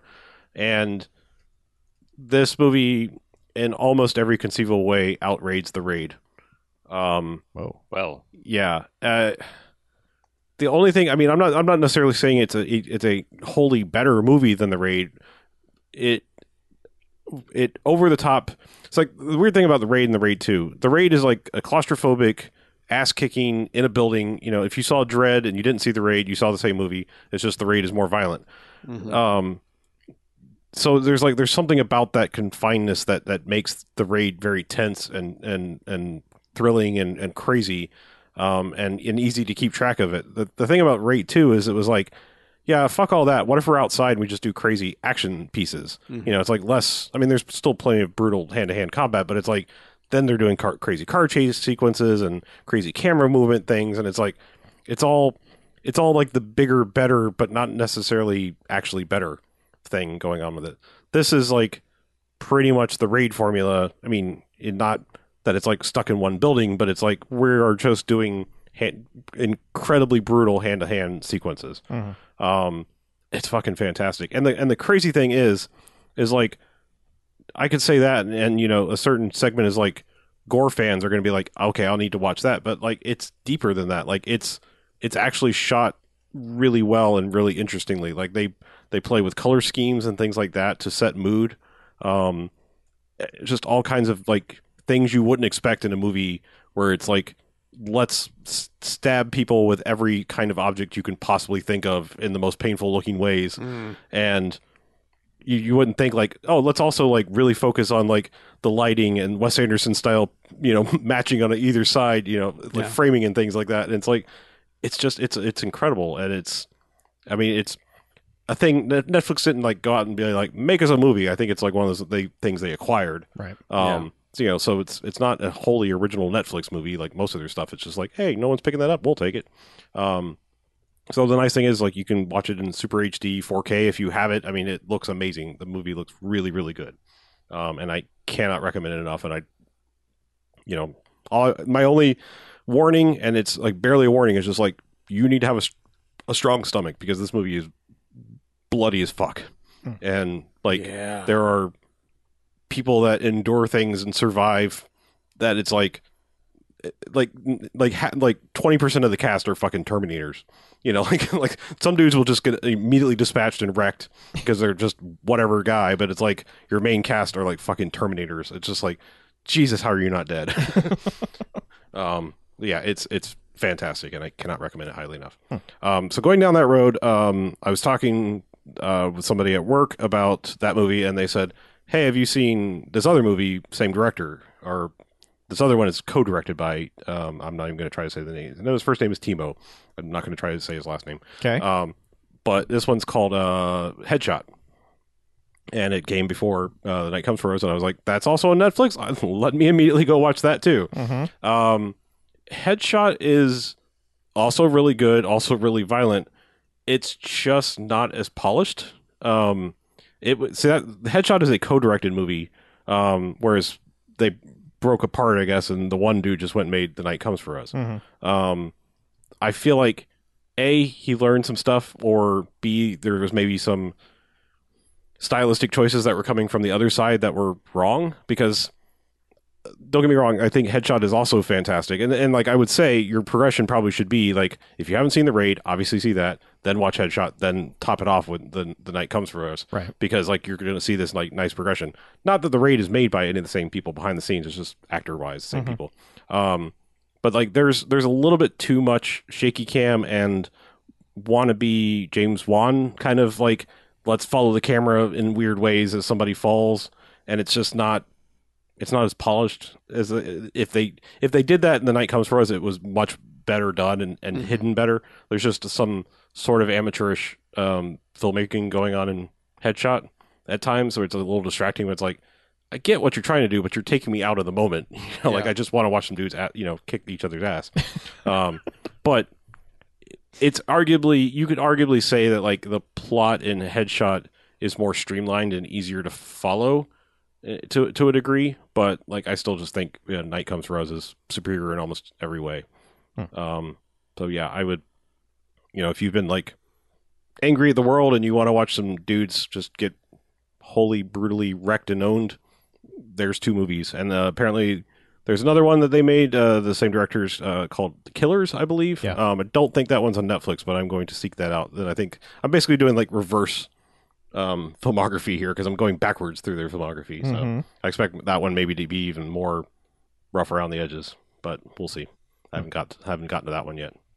Uh, the very last thing I just wanted to quickly note. Um, if, again, I feel like I'm, I'm constantly shilling for Netflix, but it's just what I've been consuming things on lately. All the good stuff is Yeah. right now. Um, I, I watched the entirety of Russian Doll, um, which is easy to do. It's eight episodes, about thirty minutes each, give or take. So Ooh. it's a very bingeable show. yeah, Um, I like that. and yeah, I I I almost rec- like some shows I feel like suffer from binge watching. I feel like this one is basically a 4-hour movie and it works really really well watching them run one right after another. Um I think Netflix stuff a lot of the time is well sculpted for that. Yeah. I I feel like because I mean this is like usually is like cliffhanger ish ending directly into like same scene in the next episode. So it's just you know if you could cut out the credits and like have some sort of cut that it just like watch the whole damn thing, I feel like it would work equally as well. You know, like I feel like having the the pause between episodes is only so people will actually watch it and not go like a four hour movie. Fuck that. You know, you know, because I mean people would they'll they'll sit and watch eight you know eight episodes in a row and think nothing of it. But it's like a movie's four hours. Blah. Um, yeah, no, that's fuck that. yeah. Mm-hmm. Um, but in a nutshell, because I don't want to, I don't want to give too much away about it. Uh, the most fascinating thing I think before I talk about any anything to do with the plot is that it's produced and written by Natasha Leone and Amy Poehler, Mhm. which I was like, that's a really weird pairing and fascinating. Um, and then there's there's somebody else. There's another lady who's not as well known, you know, from in front of the camera stuff. I didn't pull up her name, Oh, but geez, sorry, lady. yeah, I I think she's just more of a writer director. It's like you know, so I can't pop her name off the top of my head here. Yeah. Um, but like it's just that that weird sort of pairing. I was like, okay, this is going to be interesting, and let's see what happens here. It, Mhm. It's Groundhog Day, possibly meets Happy Death Day, and then uh, I don't know, like something where. Uh, sliding doors almost like i mean it's like Hmm. it is like this whole weird thing where it's like you know re- li- reliving the same day you know kind of thing and trying to get things right um but it's but it if that sounds generic it like it very quickly sort of like about the point you go is this just going to be fucking groundhog day like over and over like you know like what is going to make this different and just about the time you start to think that they they throw a, a a wrench in it all and be like yeah here's how it's different like it, it's it's so perfectly timed where you're just like i feel like i've seen too many things like this that that's when it's like yeah just when you thought you had this figured out we're we're, we're throwing something else in the mix Psych. yeah Mm-hmm. and i i thought it was great like i mean it's it's very good watch i i don't know what else i don't want to say much more about it because it's you know a thing that could be very easily spoiled because there's so much twisty things that happen Okay. but yeah, it's it's really good, and it's I I I feel like it's very interesting uh, um how Natasha Leone has kind of bounced back in her career because I mean she had a lot of troubles It there was for a while. seemingly over Yeah. there. yeah, um, but yeah, she's between this and like Orange Is the New Black, it's like she's kind of bounced back. Good. pretty well. Did she have some drugs things? She did. She have had some, like drugs. nearly died drug Mm, things, yeah. like yeah, like her heart almost exploded. I think at one point in time. like homeless on the beach doing drugs. Yeah. like Okay. like like they they they for tradition's sake i think it was the very last american pie movie like they basically propped her up. propped her up. Uh, Yeah. yeah, like seriously, it was like you've been in all of these, so we want you in this, but Jesus God, yeah. you know, like you're you're late stage Lindsay Lohan right now. Mm-hmm. So Which yes, Mm. It's a bad stage to be in. but I'm saying Yeah, like no it, kidding. good for her because I mean it seems like she's fairly well bounced back now. I mean, granted, she's like in mid 30s and is like Richard Dreyfuss now, whereas she seems like a 50 or 60 year old Jewish woman. But you know, it's like I'm just saying like it it has obviously taken a toll on her because like she is not the person she once was like in Slums Sure. of Beverly Hills and things like that. But it's Right, like yeah. you know, it's it's interesting that it's like you know that she has managed to bounce back, other than like she's now Richard Dreyfuss herself Sure. into like. Hopefully she lives as long as Richard Dreyfuss and That's just stays that like 60 year old age for 40 years. uh huh. that's so weird. She looks so much the same yet wildly different at the same yeah. time. Well, Yes. it, well, it's, it's mostly her mannerisms. Like seriously, she like she acts like a 50 year old Jewish woman. Like it's it's somewhat like just raspy voice and like Yeah. mannerisms. Like wow. Have you watched Orange is the New Black? yeah, she's probably doing the same thing. I've seen I haven't seen a lot of it, but I have seen some of it. That also, ex- I mean, she's got a lot of junkie experience, so you Mm-hmm. Yeah. know, I, I guess Yeah, she's yeah. a good fit for a junkie in Orange is the New Black. Yeah. But no, this is a it's a super interesting show and I I I always love um I mean, granted, looking you know, look at who made the show. I, I like movies that feel like, yep, that's that's actual New York. I mean, like it's one of those things where it's like, this is so spot on, it's scary. Like, you know, the the weird dynamic of like, I know everyone in this block and everyone knows in this block knows each other, and then when a stranger comes, it's like, fuck you, you know, like, you know, just like everybody knows everybody. The homeless guy across the street, the bodega owner, like everybody knows everybody's business, and then random Wall Street asshole comes in, they're like, fuck you, get out of here. it's just Yeah. like it's it's so New York, but Cool. it's good. And like I said, it it's it's presented as season one. I mean, this isn't. I don't think this is a spoiler, but like it's it, it's a thing that wraps up. It, it could keep going. Like you know, it's you could do all kinds of things with the show, but it's sort of like is a Sopranos season one thing. Like this could be done, or you know, season two could be like a whole different cast. You know, like it, it, it's you know, it could do that. It's just, or it could be a self-contained thing. Who knows? That's 90 percent of Netflix things are a single season, so that's probably what they were betting on. Yeah. But that Ashton Kutcher show has been on for eight seasons. Sure. Of course. Him and Sam Elliott being cowboys or whatever. Mm. Yeah. It probably costs like fourteen dollars I- per yeah. season to make. So Yeah, But that's it. That's that's what I've watched. Cool. Watch the night comes for us. Okay. I'll do that. I watched The Office, the movie I'm s- what? Huh? Office Space. Sorry, Not Office Oh. the movie. I don't know why it it even the the movie poster popped up in my head, and it said The Office on the movie poster. Um, Office Space is still exactly how you remember it. I've watched it within the last month and It's weird how fucking precisely accurate to your memory that movie is. I watched it about a year ago. It's sad how so few things have changed. Yeah, it's that's the weird thing is it's like all you'd have to do is throw cell phones into that movie. Uh, kind I- of I- yeah. Well, there are cell phones in that movie, I think. Well, like just persistent cell phones. Yeah. No. Like You they s- wouldn't be looking up money laundering in a dictionary. They'd be right, Googling. they'd be they'd be on their phone googling it. Yeah. Um, hey doing- Twitter, what's money? yeah. They'd be they'd be doing it with clicker apps. Right. Yeah, Yes. Exactly. Exactly. There would be like five things that would change in that movie. Everything else would be exactly Mm-hmm. the same. Including Jennifer Aniston. Yeah, because It looks exactly the same now. Yeah. Dietrich Bader doesn't look that much different Sure. either. Yeah. Ron Livingston, for that matter. Yeah. Mhm. Basically looks the same, too. Michael Bolton probably looks the same. Hmm. Whatever his actual actor's name is. Eh, not important. Yeah, that's one of those that like I still feel like once it gets out of the wish fulfillment phase of just being like, yeah, fuck work.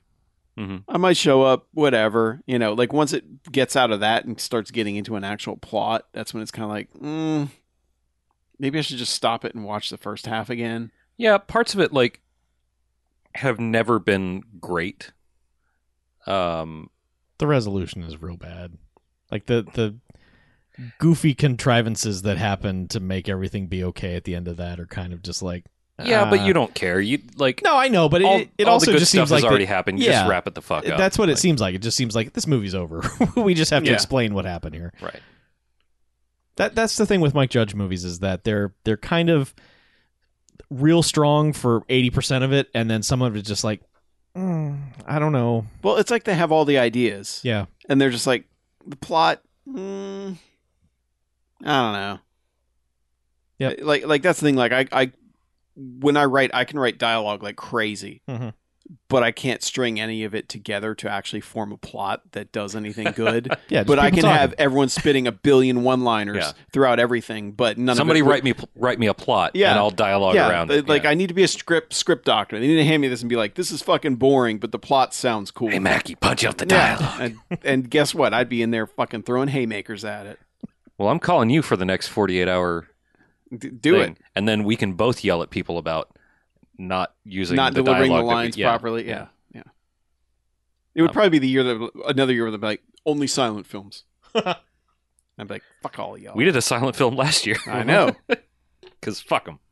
But anyway, that, that's like what his movies feel like. Is it's like I've got all these ideas for this, these scenes that all involve this thing, but then they don't know like how to. It's like uh, I guess we have to have a, a first act, a second act, and a third act, maybe. Maybe we should They didn't resolve really this. need a third act in Office because like Space. Idiocracy, I couldn't even tell you how Idiocracy ends. I don't even remember what fucking happens by the end of that movie. the smartest man becomes the president, and they give the plants water. Is that He- what he happens? gave- He gave it water, and they were just about to murder him in the in the dome, and then the camera cut over to the plants growing, thanks to what's his nuts, Dak Yeah. Shepard. Yeah. And then so they spared him, and they were like, "Yeah, yeah, now you're the president." and he was doing a Bill Clinton thing, like that movie is weird in terms of its structure. Like that movie feels like a four-hour movie that they just had a narrator come in and talk over s- a lot of scenes in that movie. Idiocracy is weird, and as far as production, I, I- I think I- it's fucking hilarious. I oh love yeah, it, well I mean but- it took like a year and a half to come out. Yeah. because I remember like reading. I think want to say it was Entertainment Weekly's like summer movie preview Mhm. for 2015 Mhm. uh, when it was called not the Dawn of Man. It was the Twilight of Man. Yeah. I think was the original name. Yeah. And they had that like right after Star Wars Episode Three, and I was like, oh, well, that, Mike Judge, okay, Mhm. yeah, that sounds pretty cool. You're giving it And another then it shot. huh? never came out. Yeah. like it didn't come out until like a year and a half later on fucking VHS or something in 2006 because they're like, no, nobody should see this. Yeah. So weird. Oh, it was also Fox, so that was that was in prime time. Oh, there's a sci-fi tinge to this. Fuck it. I mean, I'm kidding. Like, I'm not kidding. It's like that was Fox. Whoever there fucking hated sci-fi. Yeah, if it wasn't the X Files, it could fuck off. Actually, no, that was even. That was pre. That, Yeah, that was that even guy would have after that. canceled if, if the X Files wasn't a fucking juggernaut by the time he took Yeah, Mm-hmm. over. that's true. Mhm. Yeah, it's weird, but yeah, Office Space is all right. I- I'm glad it it got out of the whole insufferable public. General public bullshit that surrounded that, but just like when Where the public everybody latched onto yeah. it and was quoting it. It's just like a lot of movies don't survive that. Uh, Like Austin Powers doesn't survive that. I Mm-hmm. think Office Space has emerged out of that. Like, like idiots in your office have stopped doing that shit all the because time, they've moved on to like South Park or whatever Yeah. or anything else. and now you can go back and wrap Well, your yeah, arms around now- Office Space and go to everyone mine again. Everyone just line does lines from The Office now, Yes. Yeah, The Office took over yeah. for the o- Thank for you, Office Space. Office. but nobody does British Office. no. No, that's because it's the inferior. one. Nobody's like, "There's been a rape upstairs." You know, nobody does any of that stuff. Yeah, it's a shame. Well, the first man to wake up at the crack of dawn. that was the first line that, that sold me on British Office when he's introducing everyone. But also, there were only six episodes over the course of five years, so Yeah. no one remembers. No, they're- I tried to get into British The Office a few years ago. Like, man, the first for one, um, what's his name? like people who act like the cringe factor in the American Office is Yeah. bad. Like, have never seen the British No, Office. Ricky 'Cause David- Gervais yeah, is David just- Brent is just super cringe. God, the Uh, worst. I still haven't watched the David Brent music thing. I haven't either. Oh, right. I, am kind of scared too because I I, keep feel forgetting. like well, I feel like the Christmas special just wrapped put such a nice Yeah, bow on that. it and I was really like, did. I was like, no, we're done with that. like where it, forever. Mm-hmm. where it even made you be like, all right, he's in a better place. Like like you know there there was something yeah, about they, they murdered him. No, Yeah. no they didn't. no they did not. Yeah. But but I still like I, I feel like if I if I'd done it backwards, I might have had that trouble too. But I, I watched the entirety of British Office before American Office started. So Mhm. I think I I tried to watch it the first time before I'd watched The American Office, but it was still like it put me too far over in the in the cringe zone, and I just like, oh no, I can't watch. Yeah, this I happen probably- to I- people. I probably wouldn't be able to watch it nowadays because I watched it, you know, like right after everything had wrapped up. I Mhm. think like like you know whatever it was, two thousand two, two thousand three, and like I could handle cringe comedy then, where I like it does nothing for me now. Yeah. like like it it it actively makes me just go like, no, I I I need to stop watching this. Like like it gives me unpleasant anxiety feelings that I don't like. If there's one thing I feel like Ricky Gervais d- did better than um, Steve Carell was the pause, look at the camera, and like finger guns. Like that was funny, right? Like he fucking nailed Yes. that so many so well. Just like ah, And he still has my favorite scene when they're talking about redundancies, and he just goes around the room and he goes, "You're not going to lose your job. You're not going to lose your job." Points at one guy and kind of pauses for a second, skips him, and then goes, "You're not going to lose your job" to the next person. So fucking good. But Yeah. anyway, we're off topic we are. somewhat. It happens every once in a while. Yeah. you're welcome. Internet, Thanks. the internet likes it. So, if someone wanted to email us a topic for the second half, Well, they could email bmf at bmfcast.com. what if they wanted to call it in and say, "Hey, I was thinking about this topic. What's you guys' opinion?" Well, sitting on the train, they would pick up their phone and dial 9105 Jocks BMF or 910 556 9263. Nice. Mackie, if somebody wanted to donate an ungodly sum of money monthly to us, where would they go? They would go to patreon.com slash bmfcast. If somebody wanted to donate a modest sum of money to us monthly, where would they go? They would go to patreon.com slash bmfcast. Yeah, I would I would amend that first part. If they're gonna do the ungodly sum, I will give them my address and not have Patreon take a giant cut out of it. Well, I mean, Patreon's taken, you know, Sure. like $120 million in VC, so they need all the help they can get. okay. So do we. Those poor, poor, Poor. poor people at Patreon. Yeah. Mhm. They need all that money to send you annoying emails every month about bullshit that you can never participate in. Hey, this is Taryn from Patreon. Yeah. You can't p- participate in this. Why don't you Thanks. fly out to Maui for PatriCon, you know? And it's just like, I can't afford that shit. Right. I fucking hate that, that probably does exists. that actually exist? There's a Patreon con. Oh, oh, no. It's called Oh, PatriCon. that's a horrible thing. We could afford to like drive to Fernandina Yeah. to sit in a hotel for 25 minutes. for a seminar Yeah. for half an hour. Yeah. Otherwise, But you we're know what- Mm-hmm. fucking busy and broke. yeah, but you know what the seminar is going to tell you? Be more popular. Yeah. Guess how you get more Patreon subscribers? Be more popular. Be more popular. Right. If you want us to be more popular, I would like you to spread the word of the Bamfcast. You should proselytize about us. Tell your neighbors, tell your friends. It's actually one of the better ways that we that we Yeah, got the also Is that when a tell all doctor your sticks Twitter his fingers followers. up your butt? No. That's what? prostatolitize. Oh, okay. So Just Yeah. clear, making making sure. Don't do that. But yeah, tell your tell your Twitter followers and shit. Um, Yeah. Yeah. Seriously though, word of mouth is is one of the better ways that things like, like iTunes is never going to feature us. Uh, Facebook hates everything. Twitter is dying. Um, so is everything else. But So just tell a friend. Yeah. tell a friend. Just, Just pull them aside and be like, I really need to talk to you. It's not a bad thing. like me, send a hey, You raven. just need to subscribe to the Hey, let me- BMFcast. hey, let me see your phone real quick, and then just S- add send us, an owl yeah. or a raven or any avian creature to tell your friends. just take their phone, add us to their podcast reader. Right. Oh, and uh, as was mentioned in the chat by Bill, Mm, yeah. if you want to support us along with good causes, Mm-hmm. go to our eBay page. Yes. L- just go to the bmfcast.com. The link yeah, is there. the link is there because Yeah. like yeah, it's Doesn't even really support us. Just other yeah than yeah clear- what- clearing what- out shelf space. Basically, yeah, what the movies we have DVDs and Blu-rays for, we put up for auction, and the proceeds. Who is the proceeds donated? The to National Center now, for right Missing now? and Exploited Children. Okay, Yes. so yes, 100%. we make sure children go missing and are exploited. nope. That is No, not what we opposite. do. We are the- preventing it. It is Oh, the yeah. opposite of We that. are saving children. Oh, I've been celebrating World AIDS Day all wrong. Anyway, literally all the profits go to good things, unlike Harlow, who is a bad thing. Thank you. Harlow. He's a bad thing.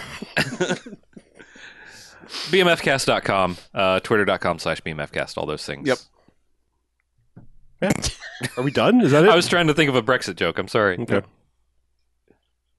All right. Well, let's get out of here, shall we? Okay. Uh, Let's. I'm Harlow. I'm Mackie. I'm BJ, I'm Chuck. and this is BAMFcast Out. See you next week.